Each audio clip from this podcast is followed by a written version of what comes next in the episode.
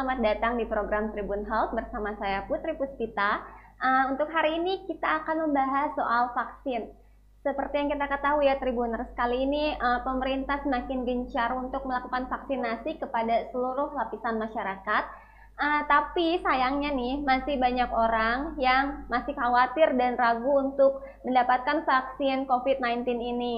Nah, untuk lebih jelasnya nih, kita ingin ngobrol bareng sama Dokter Evi. Halo, selamat pagi Dokter Evi. Halo, teman-teman Tribun Jabar, seluruh yeah. Jawa Barat. Apa kabar? Sehat? Sehat, Dokter. Ya, Tribuners. Uh, ya, Dok, kali ini tuh kan banyak banget nih, Dok, uh, istilah herd immunity nih untuk membentuk mm. atau kekebalan kelompok itu ya, Dok, ya. Yeah. Istilah itu tuh lagi banyak banget diomongin, tapi belum banyak masyarakat yang tahu apa sih herd immunity itu. Bisa dijelasin dulu nggak sih, Dok? Itu tuh apa? Iya. Yeah.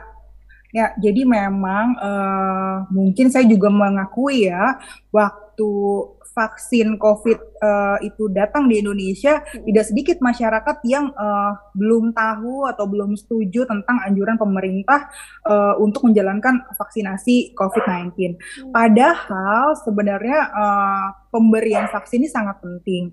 Karena kenapa? Karena uh, tidak hanya untuk melindungi masyarakat dari si Uh, virus, uh, virus coronavirus gitu ya, tapi juga dapat memulihkan uh, sosial, ekonomi, pendidikan di suatu negara yang memang uh, Indonesia sekarang terdampak sama pandemi COVID sembilan belas. Nah, vaksinasi atau uh, imunisasi tujuannya kan untuk membuat sistem kekebalan tubuh di Uh, seseorang gitu ya, dia mampu mengenali uh, dengan cepat uh, virus atau bakteri penyebab suatu infeksi. Dan biasanya memang si vaksin ini spesifik. Uh, jadi vaksin COVID ya untuk penyakit COVID, vaksin uh, polio untuk penyakit polio. Jadi spesifik, uh, tidak bisa satu vaksin untuk seluruh penyakit gitu ya. Nah, ini memang tidak seratus persen gitu ya, uh, melindungi kita dari uh, uh, virus corona. Vaksin ini memang memperkecil kemungkinan kita kalau kena COVID, gejalanya akan lebih uh, ringan dan uh, memperkecil angka kematian. Nah, yang lain adalah fungsi vaksin adalah untuk menciptakan si herd immunity atau kekebalan uh, kelompok. Um, kekebalan kelompok ini uh, sebenarnya perlindungan tidak langsung ya dari suatu penyakit menular yang terjadi ketika suatu populasi itu misalnya dia kebal baik melalui vaksinasi ataupun ma maupun melalui infeksi alami gitu. Tapi kan kita juga nggak mau ya uh, kita terinfeksi alami gitu. Nah, memang tujuannya untuk mencapai herd immunity ini adalah uh, dengan vaksinasi. Dan uh, kenapa juga uh, ini penting, karena nggak semua orang Teh Putri bisa ya. dapat vaksin kan. Ya. Ada yang misalnya uh, dia anak-anak misalnya di bawah lima tahun kan sekarang belum ada vaksinnya kan. Ya. Gitu kan. Nah, kita juga dengan kita sudah divaksin, kita golongan dewasa muda yang nggak punya penyakit, kita udah divaksin, kita melindungi orang lain yang nggak bisa divaksin. Anak-anak atau orang-orang yang punya komorbid. Um, komorbid itu penyakit uh, apa? Uh, bawaan ya, mm-hmm. hipertensi gitu ya, tensinya tinggi dua ratus, udah minum obat macem-macem, di mix tetap juga uh, darahnya nggak turun, tekanan darahnya nggak turun. Atau misalnya orang yang punya uh, diabetes, gulanya juga tidak terkontrol gitu kan, sudah pakai uh, obat-obat gula yang disuntik, yang minum oral, tapi tetap uh, gulanya nggak bisa terkontrol. Atau misalnya orang-orang dengan penyakit uh, uh, apa? Uh, imunodefisiensi, H I V dan lain sebagainya gitu. Tuh sangat banyak uh, teman-teman kita yang tidak bisa divaksin. Nah, dengan kita sudah divaksin, nah hmm. kalau kita lebih banyak yang sudah divaksin, memang belum ada uh, untuk COVID ya harus berapa persen. Tapi memang untuk penyakit seperti campak atau polio tuh di angka delapan puluh. Nah, kita bisa merujuk ke angka itu dengan delapan puluh orang uh, kita sudah divaksin dosis kedua gitu kan. Ini akan menciptakan herd immunity yang akan membantu diri kita sendiri, tapi bantu orang lain yang bis, belum bisa divaksin untuk uh, kita uh, apa namanya uh, terbebas dari si virus corona ini. Kurang lebih sih kayak gitu, Teh Putri. Oke dok, berarti memang perlu diingatkan lagi ya kepada Tribuners, uh, banyak orang yang masih beranggapan ketika sudah divaksin berarti kita tuh kebal dari virus corona. Uh, padahal banyak orang nih yang suka baca komentar tuh yang udah divaksin tapi kenapa saya masih tetap kena corona. Padahal memang tadi sudah dijelaskan ya sama dokter, bukan berarti kalau misalnya sudah divaksin itu kita kebal, masih tetap bisa aja kena ya dok? Iya, jadi memang tidak tidak ada vaksin satupun yang menjamin kita kebal seratus persen terhadap virus corona gitu ya. Tidak ada gitu. Tapi yang jelas dengan segala riset, penelitian bahwa vaksin ini menurunkan angka gejala berat gitu ya. Contohnya pengalaman saya sendiri, saya sudah uh, kemarin positif corona ya, hmm. karena saya sudah divaksin, ke, kebetulan vaksin saya juga lumayan cepat karena nakes ya, hmm. Februari saya udah divaksin gitu, baru kemarin lah Agustus saya kena COVID, dan alhamdulillah itu Teh Putri saya nggak ada gejala yang berarti, hanya demam, tidak ada sesek, tidak ada penurunan saturasi, batuk juga tidak ada, anosmia, hilang penciuman juga tidak ada gitu kan. Uh, ke, suami, keluarga saya pun juga seperti itu gitu. Tidak ada yang sangat, tidak ada yang uh, gejala berat. Kita hanya isolasi ya karena memang uh, ya rasanya seperti O T G aja ya. Demamnya juga hanya empat hari. Saya minum paracetamol, kemudian minum obat-obatan, uh, vitamin, makan yang cukup, istirahat gitu kan. Uh, kita sepuluh hari kemudian sudah selesai isolasi mandirinya hanya di rumah juga gitu. Hmm. Jadi memang akan menurunkan angka uh, gejala berat dan menurunkan angka kematian gitu. Nah, ya itu tadi Tribuners, uh, apalagi kan dalam rumah misalnya kita tinggal sama orang tua, tapi kita ya. Bisa mendapat vaksin duluan, setidaknya kita bisa menjaga keluarga di rumah dulu ya dan juga uh, lingkungan luar lainnya gitu. Iya, betul. Banyak kan kita juga orang tua karena kan uh, kalau sudah tua metabolismenya juga beda ya, yeah. ya gitu ya, gitu. Uh, pembuluh darah, kadang orang tua juga tadi ada penyakit-penyakit seperti itu gitu ya, uh, osteoporosis, pengapuran dan lain-lain itu kadang memang nggak bisa divaksin gitu loh. Nah, tapi kan kita sebagai makhluk sosial, kita masih keluar, kita kerja segala macam gitu kan ya. Oke, okay, uh, orang tua kita nggak di nggak keluar gitu di rumah, tapi kan kita kan bawa virus itu ke rumah kan gitu. Nah, dengan kita sudah divaksin, si tubuh kita udah ada sel memorinya nih gitu kan, sehingga uh, lebih kebal walaupun tidak seratus persen terhadap si infeksi coronavirus gitu Teh. Uh, dok, berarti kalau sekarang tuh hmm. udah ada berapa apa saja sih jenis vaksin yang udah ada masuk ke Indonesia itu? Ya, jadi ada beberapa jenis ya. Hmm. Yang pertama mungkin kita taunya si yang paling pertama masuk ya, yeah. buatan Cina itu si Sinovac ya. Hmm. Nah, Sinovac ini sebenarnya uh, jadi uh, virus eh virus uh, vaksin yang konvensional gitu ya. Pembuatannya tuh udah uh, lima puluh tahun lalu orang buat vaksin tuh metodenya seperti si Sinovac itu hmm. gitu kan. Sinovac, kemudian uh, Sinopharm sama kurang lebih uh, hampir seperti si Sinovac. Ini ma ini isinya adalah inactivated uh, virus, jadi virusnya sudah mati gitu. Mm-hmm. uh, nah ini aman gitu. Kita waktu itu sudah lakukan uh, awal-awal dengan dua dosis. Tidak ada gejala yang berarti efek sampingnya, hmm. hanya biasanya juga demamnya juga ringan, uh, sakit di uh, tempat penyuntikan juga sangat minimal lah gitu ya. Makanya diberikan memang harus dengan dua dosis gitu ya, harus intervalnya sekitar dua puluh delapan hari. Kemudian ada juga uh, AstraZeneca nih yang yeah. uh, yang uh, lumayan ini ya. Ini nih beda, uh, isinya tuh beda dengan si Sinovac. Ini metodenya lebih baru, teknologinya juga lebih baru. Uh, ini juga sama diberikan dalam uh, dua dosis. Dan ini juga sudah mendapat uh, emergency use authorization dari uh, Badan Pengawas Dunia, uh, B P O M Dunia gitu ya. ya. Kemudian ada Moderna, kemudian ada Pfizer. Ini sama teknologinya lebih baru dari si Uh, pembuatan vaksin sebelumnya. Mm-hmm. uh, ini adalah isinya si mRNA virus uh, rekayasa, jadi memang sudah tidak ada virusnya lagi. Mm-hmm. Jadi dibuat sedemikian rupa menyerupai uh, virus COVID. Mm-hmm. uh, nah ini yang memunculkan antibodi kita uh, keluar, jadi ketika misalnya kita terpapar COVID beneran, mm-hmm. uh, tubuh sudah mengenali gitu. Dan pengalaman saya eh, rasanya kita tidak perlu memilih jenis eh, vaksin Teh Putri gitu, karena yang paling bagus yang stoknya tersedia gitu kan. Yeah. Eh, dan saya rasa eh, memang eh, untuk eh, teman-teman yang rentan seperti misalnya nakes memang diperlukan booster ya gitu. Yeah. Eh, pengalaman saya Sinovac dua kali dengan booster Moderna ini memberikan uh, apa proteksi yang cukup baik gitu. Jadi jangan khawatir, dan kemungkinan sih kelihatannya nanti juga semua orang akan mendapatkan booster ya gitu. Tapi nah, dengan syarat dosis pertama, dosis kedua harus terpenuhi dulu. Nah, nah ya tadi udah ada kurang lebih ada empat jenis Uh, vaksinasi covid sembilan belas yang sebenarnya sudah bisa didapatkan oleh masyarakat Indonesia, yeah. Dan masih banyak nih orang yang memilih-memilih jenis vaksin apa ya yang yang bisa kita yeah. pilih, padahal yeah, memang yeah. vaksinnya yeah. itu uh, sesuai dengan ketersediaan aja ya dok ya?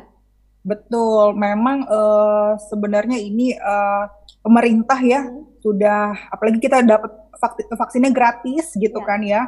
Jadi saya sih minta teman-teman juga di luar sana juga tidak usah memilih vaksin gitu ya, karena semuanya baik, karena tidak mungkin uh, izin vaksin uh, itu keluar dengan sembarangan ya eh gitu kan. Sudah uji klinis tahap ketiga, uji klinis juga dengan misalnya pertama hewan percobaan, hmm. kemudian dengan populasi yang lebih kecil, kemudian ke populasi yang lebih besar, dan ini aman.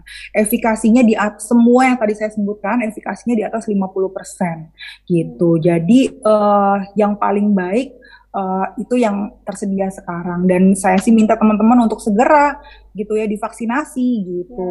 Hmm. Dengan ya ke stok yang ada dan sesuai jadwalnya kalau bisa. Gitu. Tadi dokter Evi juga bilang ya uh, udah dapat vaksin yang kedua kali, terus ya. Kemarin Agus uh, sempat kena COVID juga. Sempat kena nah, COVID. Tapi sekarang udah dapat booster yang ketiga ya dok ya, Moderna. Mm-hmm. Nah sebenarnya iya, setelah kita kena COVID itu uh, masih boleh divaksinnya tuh dalam jangka waktu berapa lama sih dok? Nah, memang sebetulnya belum ada eh, apa ya konsensus atau guideline khusus tentang imunitas seseorang turun tuh kapan gitu ya. Ada yang memang mengatakan tiga bulan gitu. Eh, maka kenapa orang yang walaupun dia sudah positif COVID tetap harus eh, mendapatkan vaksin karena antibodinya tuh turun gitu ya. Eh, dan hmm, ada uh, ya dulu Kemenkes bilang tiga bulan gitu ya. Tapi sebenarnya Uh, boleh mendapatkan uh, vaksin booster kurang dari tiga bulan setelah COVID hmm. dengan beberapa uh, syarat nih Teh. Hmm. Pertama, dia harus benar-benar uh, sembuh, recovery gitu ya, gitu. Jadi memang uh, biasanya setelah sembuh itu tubuh memerlukan satu bulan untuk recovery. Hmm. Kemudian misalnya tidak ada uh, long COVID gitu ya, tidak ada sesek, kemudian penurunan fungsi paru yang menetap setelah dia sembuh dari COVID. Yang ketiga, kalau mau kurang dari tiga bulan harus uh, stoknya tersedia gitu. Jadi karena memang sebenarnya orang yang sudah COVID itu kan punya antibodi yang alami kan, yeah. gitu. Nah si vaksinasi kan antibodi buatan gitu kan. Nah kalau memang stoknya tidak tersedia gitu, banyak masih banyak orang-orang yang dosis pertama aja belum dapat gitu kan ya, rasanya kita juga harus mendahulukan uh, orang-orang yang belum pernah dapat vaksin kan oh, gitu. Iya. Jangan sampai dia kena dulu gitu kan. Iya. Kita nggak tahu nanti dia kenanya uh, gejalanya berat atau bagaimana kan iya. gitu. Uh, karena kan nggak semua semua dapat uh, fasilitas kesehatan yang baik ya. Mungkin kita di Jawa Barat Uh, kita nyari P C R, nyari antigen gampang ya, yeah. tapi kan kalau di luar gitu kan orang taunya isolasi mandiri ternyata terlambat gitu, sehingga kerusakan-kerusakan paru gitu ya, organ lain sudah sudah makin berat. Nah itu kan yang nanti menyebabkan kematian. Oke, okay. Berarti hmm, memang kita hmm. harus tahu juga ya kondisi tubuh kita pas setelah kena COVID itu, dan mau dapat vaksin uh, udah sampai mana nih, apakah masih terjadi long COVID atau masih yeah. dirasa masih kurang enak badan. Kita yeah. memang harus yeah. aware ya dok ya sama tubuh yeah. kita sendiri. Yang penting fit dulu, benar-benar fit gitu. Jadi uh, penyintas wajib vaksin juga gitu ya. Yeah. Waktunya memang kita sarankan tiga bulan karena uh, tadi ya penurunan uh, antibodi ya gitu ya. Tapi dok, tapi ada yang tiga uh, bulan belum tiga bulan udah udah booster gitu kan, atau divaksin gitu ya. Sebenarnya juga boleh gitu, tapi tadi syaratnya tidak ada long COVID, recovery-nya benar-benar optimal gitu ya, dan ketersediaan vaksin. Hmm. Uh, ada juga dok kabar yang beredar, bener nggak sih hmm. kalau uh, kita tuh misalnya udah kena COVID nih, terus kita hmm. uh, dapat vaksin, itu berarti imunitas tubuh kita tuh udah kayak lebih kebal tuh dibandingin yang belum kena COVID.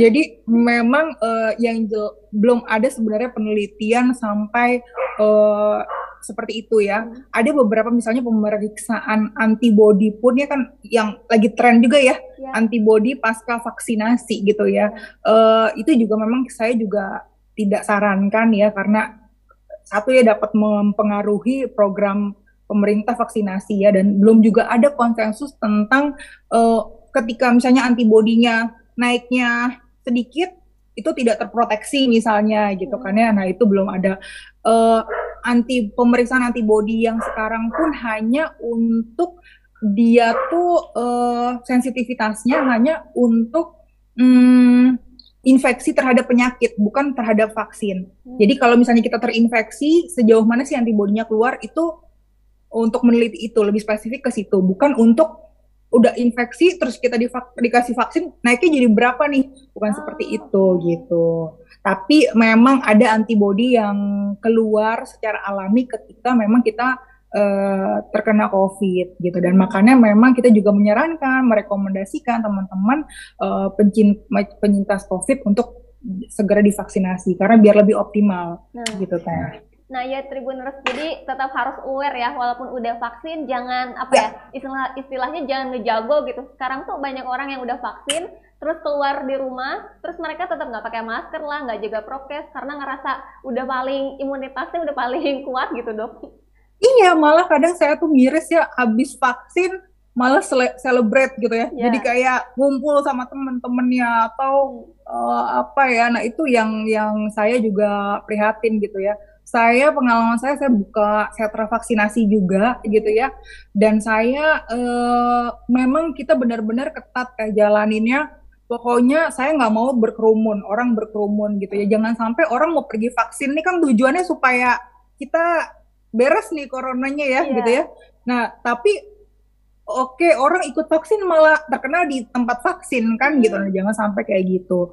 Di tempat kita gitu saya buat, di klinik maupun di sentra-sentra vaksin yang saya buat, hmm. itu maksimal sekitar dua ratus lima puluh orang per satu tim. Satu tim sekitar dua belas orang sampai empat belas orang, karena kita memang uh, tergantung tempatnya juga. Kalau misalnya tempatnya kecil, ya kita jangan sampai uh, orang berkumpul atau orang nungguin terlalu lama gitu kan. Jadi memang harus benar-benar kita atur. Mereka juga datang sesuai jam, sesuai harinya gitu ya, supaya flow-nya itu tetap baik dan orang mengurangi kontak fisik uh, yang yang tadi yang kita hindari kan gitu. Oh, Oke. Okay. Oh ya dok, sama tadi kalau misalnya balik lagi nih ke jenis-jenis vaksin, apakah uh, efek sampingnya juga berbeda dok dari jenis vaksin yang beda? Uh, iya, jadi memang uh, vaksin, seluruh vaksin gitu ya, memang belum ada yang mengatakan bahwa efek sampingnya berbahaya. Itu tidak ada. Ini perlu digarisbawahi ya. Jadi teman-teman yang masih takut, ya. uh, ada beritanya mematikan, hmm. ada beritanya abis vaksin teh lumpuh segala macam, itu berarti hoax ya gitu ya. Jadi efek sampingnya itu ringan ya, demam, nyeri tempat suntikan, kemudian ya perasaan lelah gitu ya, itu uh, efek samping yang timbul, dan hampir seluruh vaksin sih seperti itu ya, gitu ya, nggak hanya vaksin COVID sebenarnya teh, oh, gitu yeah. ya, uh, uh. dan sebenarnya dengan kita demam tuh adalah respon tubuhnya kita, jadi sebenarnya jangan takut gitu, mm-hmm. jadi sebenarnya, jadi kalau kalau saya ya, karena saya punya anak gitu ya, mm-hmm. uh, ibu-ibu nyari ini vaksinnya D P T-nya pakai demam apa enggak gitu.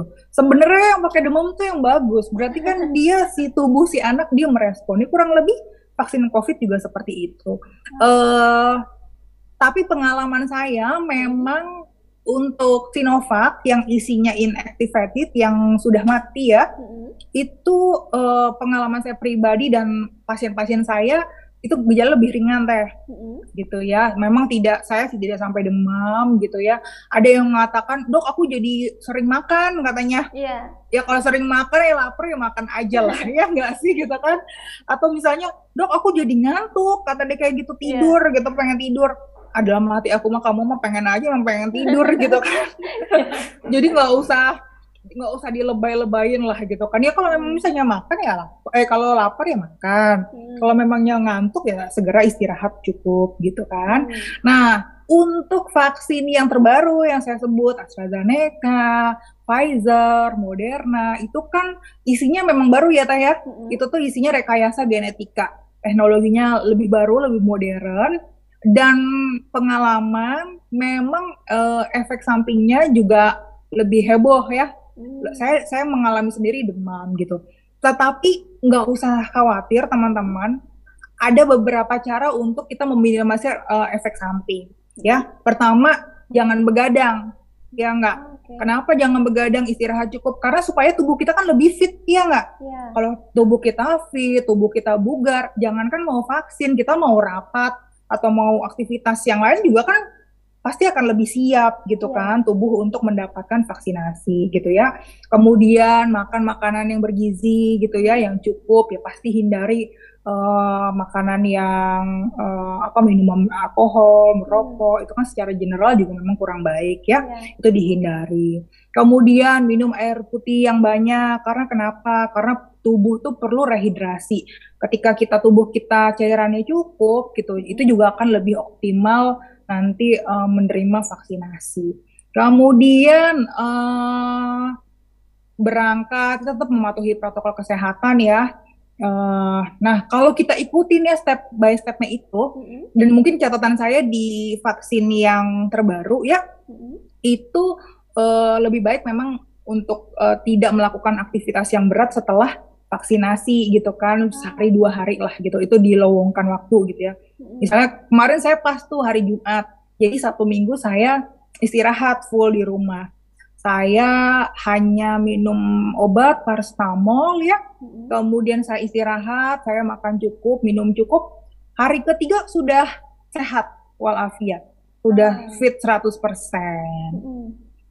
Nah ya tadi ya Tribuners, jadi setelah dapat vaksin itu tadi udah dijelasin sama Dokter Evi apa aja sih supaya tetap badan kita tetap fit dan nggak usah jadi lebay-lebay gitu kan, banyak nggak usah lebay iya. gitu dan kan. Malah bikin uh, kan kadang yang lebay itu mereka suka upload tuh di medsos dan bikin yeah. penontonnya tuh jadi malah jadi takut ya dok ya. Iya yeah. iya dan satu lagi sih kita harus fokusnya adalah ini untuk sehat yeah. ya gitu kan, fokusnya sehat. Ketika kita uh, vaksin, kita melindungi orang lain, ya nggak sih? Mm-hmm. Kita biar cepet nih, kita katanya mau sekolah tatap muka gitu ya, mm-hmm. tapi nggak mau divaksin gitu ya. Yeah. Katanya bosan di rumah gitu kan, P K M level empat, level tiga mm-hmm. gitu kan. Yeah.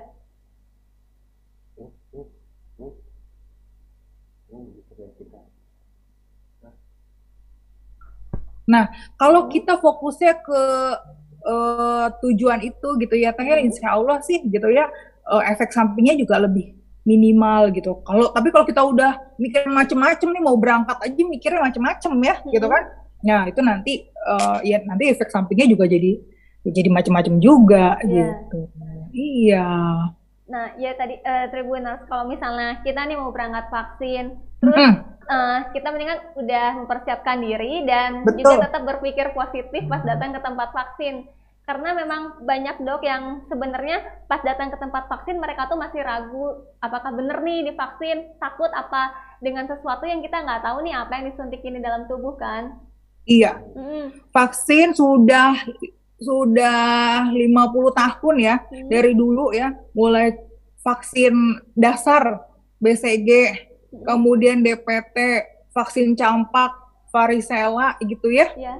Itu banyak banget dari dulu gitu. Mungkin kita Indonesia kan udah udah menjalankan lima vaksinasi dasar kan waktu ya. Kita kecil gitu kan ya. Rasanya juga nggak ada heboh begini gitu ya. Tanya ini ya. Mungkin karena COVID gitu ya. Kita hampir seluruh negara gitu hmm. kan. Dan kita berdampak gitu, kita nggak boleh keluar rumah gitu ya, kita harus pakai masker. Ini yang terjadi perubahan uh, secara signifikan lah gitu ya. Dan hari ini rasanya juga belum ada ya negara yang benar-benar sukses gitu kan, yeah, menghadapi COVID gitu kan. Hmm. Dan ya vaksinasi adalah salah satu cara gitu, bukan satu-satunya untuk memutus uh, penularan covid sembilan belas. Tetap harus tiga M, pakai masker, yeah, jaga jarak, cuci tangan gitu. Itu dulu uh, lifestyle-nya sehat gitu kan, yeah, menjauhi kerumunan. Itu vaksinasi adalah salah satu pendukungnya gitu. Yeah. Uh, pernah nggak sih dok ngalamin uh, kasus kayak ada orang mau datang ke vaksin tapi emang dia tuh takut sama jarum suntik, terus gimana tuh cara dokter penanganannya?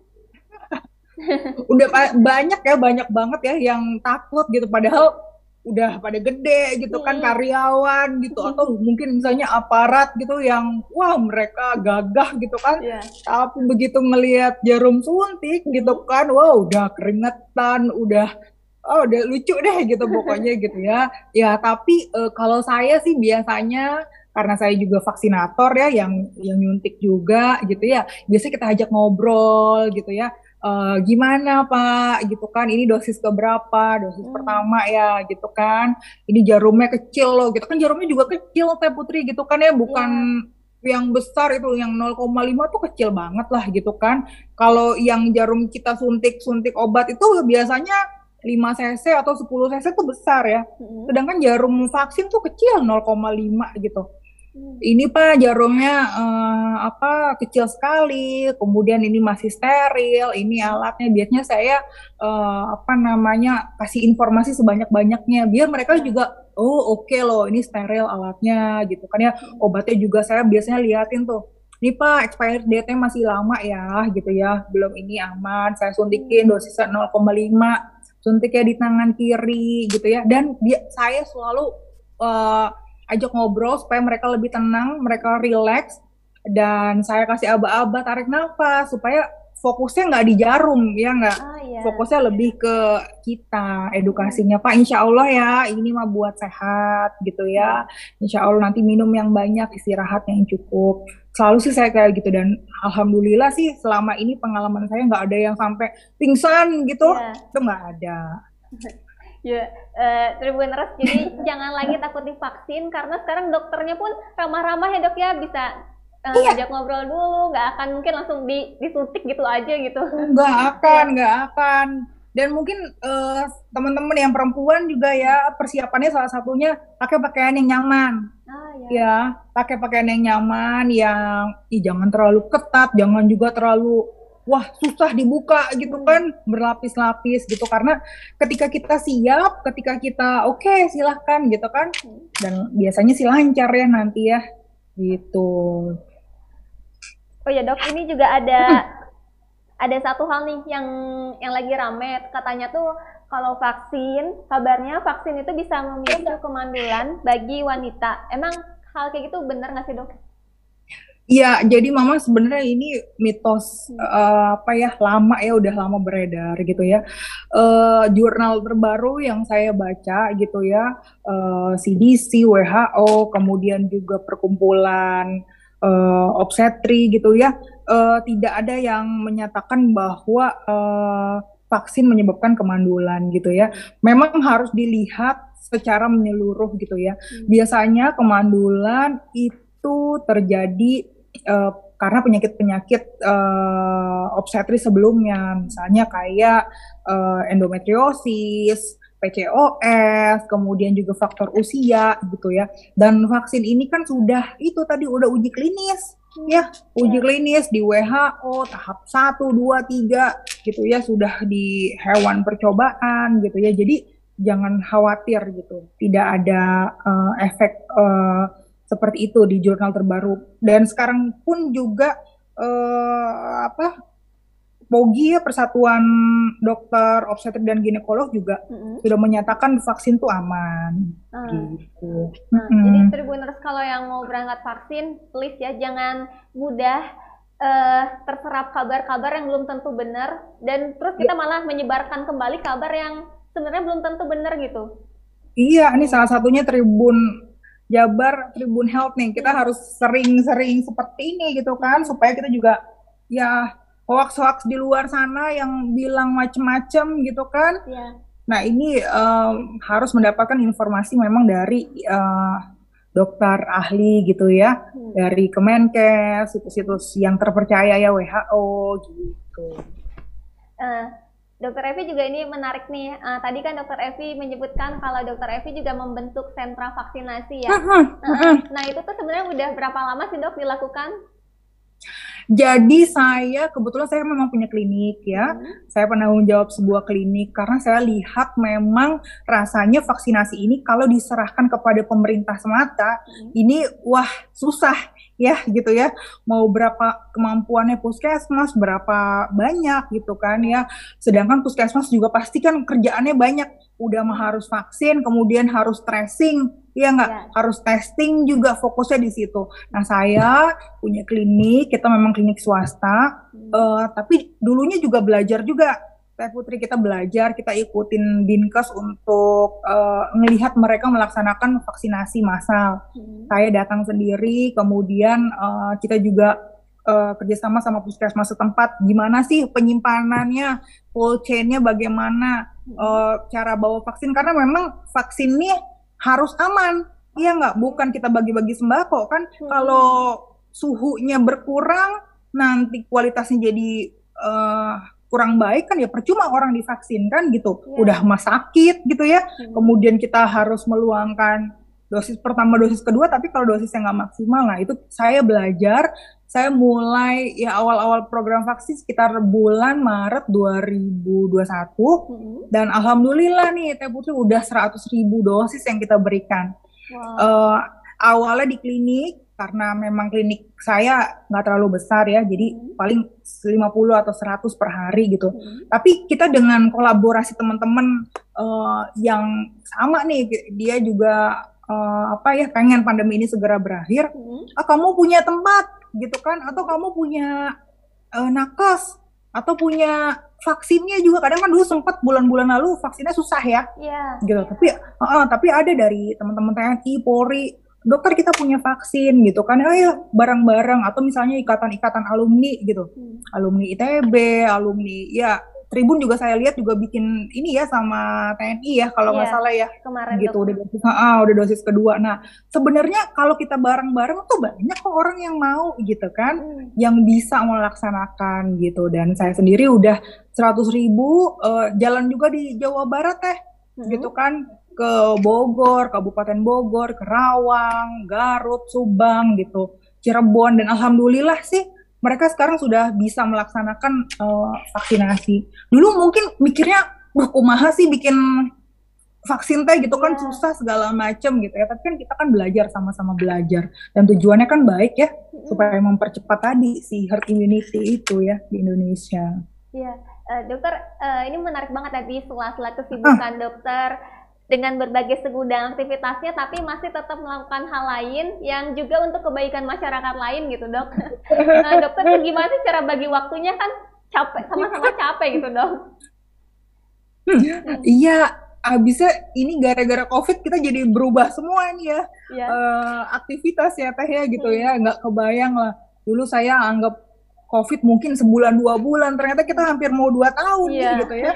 Dan memang mau nggak mau gitu harus berubah semuanya. Tetap masih praktek deh, pagi jam delapan sampai jam sepuluh masih praktek, jam sepuluh jam dua belas juga praktek gitu. Cuman mungkin karena memang tempatnya tempat sendiri jadi lebih fleksibel lah gitu. Dan menurut saya juga memberikan edukasi, informasi seperti ini juga sama pentingnya gitu ya. Dan ketika misalnya saya juga belajar nih, belajar vaksinasi dari Dinkes, dari puskesmas, saya ajarkan lagi ke teman-teman yang lain gitu kan, ke teman-teman dokter di Cirebon, di Kerawang gitu. Dan ya kalau capek, kalau menurut saya capek itu pertamanya aja, kita harus ngajarin ya begini, begini, begini, begini, kita bikin S O P gitu. Tapi kalau nanti mereka udah jalan sih, udah pada bisa sendiri, nah itu itu yang kebahagiaan tersendirinya gitu Teh. Iya. Hari ini di klinik ada dua ratus orang. Jadi teman-teman yang di Kota Bandung mm-hmm. gitu kan, kalau mau apa namanya vaksin bisa juga ke klinik saya. Hari ini masih ada. Oh, oke. Okay. Nah, berarti memang terbuka untuk umum ya Dok, ini tuh siapapun terbuka, boleh bisa? Iya, terbuka untuk umum, memang kita bikin link khusus gitu ya, untuk daftarnya di situ. Kenapa harus masuk link? Karena itu Teh, saya nggak mau orang datang beruk gitu kan, seribu ya. orang gitu kan, nanti malah dia jadi nunggunya lama, kemudian juga jadi kita menimbulkan kerumunan kan ya. gitu. Dengan mengisi link nanti akan dijawab oleh admin kita, hmm. itu nanti akan ada jadwalnya. Oh iya, Anda hari ini jam misalnya jam satu, karena misalnya jam jam apa jam sembilan sampai jam sepuluh tuh udah ada kelompok lain gitu kan ya. ya. Supaya mengurangi kerumunan gitu. Okay. Uh, kalau untuk lokasinya itu nanti bakal di eh. sebutkan di link tersebut atau gimana, Dok? Iya, jadi penting sekali lokasinya teh, hmm. karena pengalaman kita orang tuh malah divaksin juga karena jauh, yeah. ya nggak dari rumah gitu ya. Uh, dan untuk Jawa Barat memang uh, kita memang masih ketinggalan dari Jakarta ya. Hmm. Orang kalau di Jakarta hampir tiap titik tuh banyak sekali sentra vaksinasi gitu kan ya. Nah itu juga tujuannya saya. Dulu awalnya saya cuma di klinik aja gitu kan, beraninya cuma di klinik gitu kan.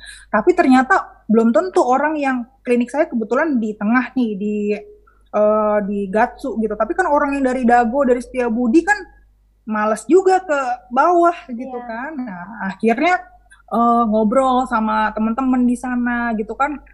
Uh, oh ada tempat ibadah nih yang luas gitu kan, yang nyaman tempatnya gitu kan. Saya bilang boleh nggak dipinjam dipakai gitu kan. Hmm. Ya karena langsung sama ininya kepalanya, oh boleh gitu kan, nggak ada biaya, anak kan itu kan enak ya, yeah. gitu kan. Akhirnya di sana gitu. Dan tempat-tempatnya ada di gereja, ada yang punya lapangan uh, futsal boleh gitu kan. Mm. Kemudian di sekolah juga sekarang kita udah mulai teh. Oh, sekolah okay. ha -ha, kemarin di B P K Penabur grup tuh udah sama kita. Kemudian S M A Negeri dua Bandung juga udah sama kita. Gitu. Jadi memang tempatnya juga menentukan, dan saya hmm. lebih prefer orang ke uh, tempat yang, jadi memang kita atur ketika dia uh, rumahnya di mana, domisilinya di mana. Hmm. Ketika memang kita misalnya mau buka nih di tempat tersebut, kita arahkan ke tempat yang lebih dekat. Nah itu juga salah satu nanti uh, kita suksesnya vaksin tuh karena gitu, karena orang oh deket ah uh, jadi deket sama rumah gitu kan, jadi yeah. lebih efisien juga waktunya.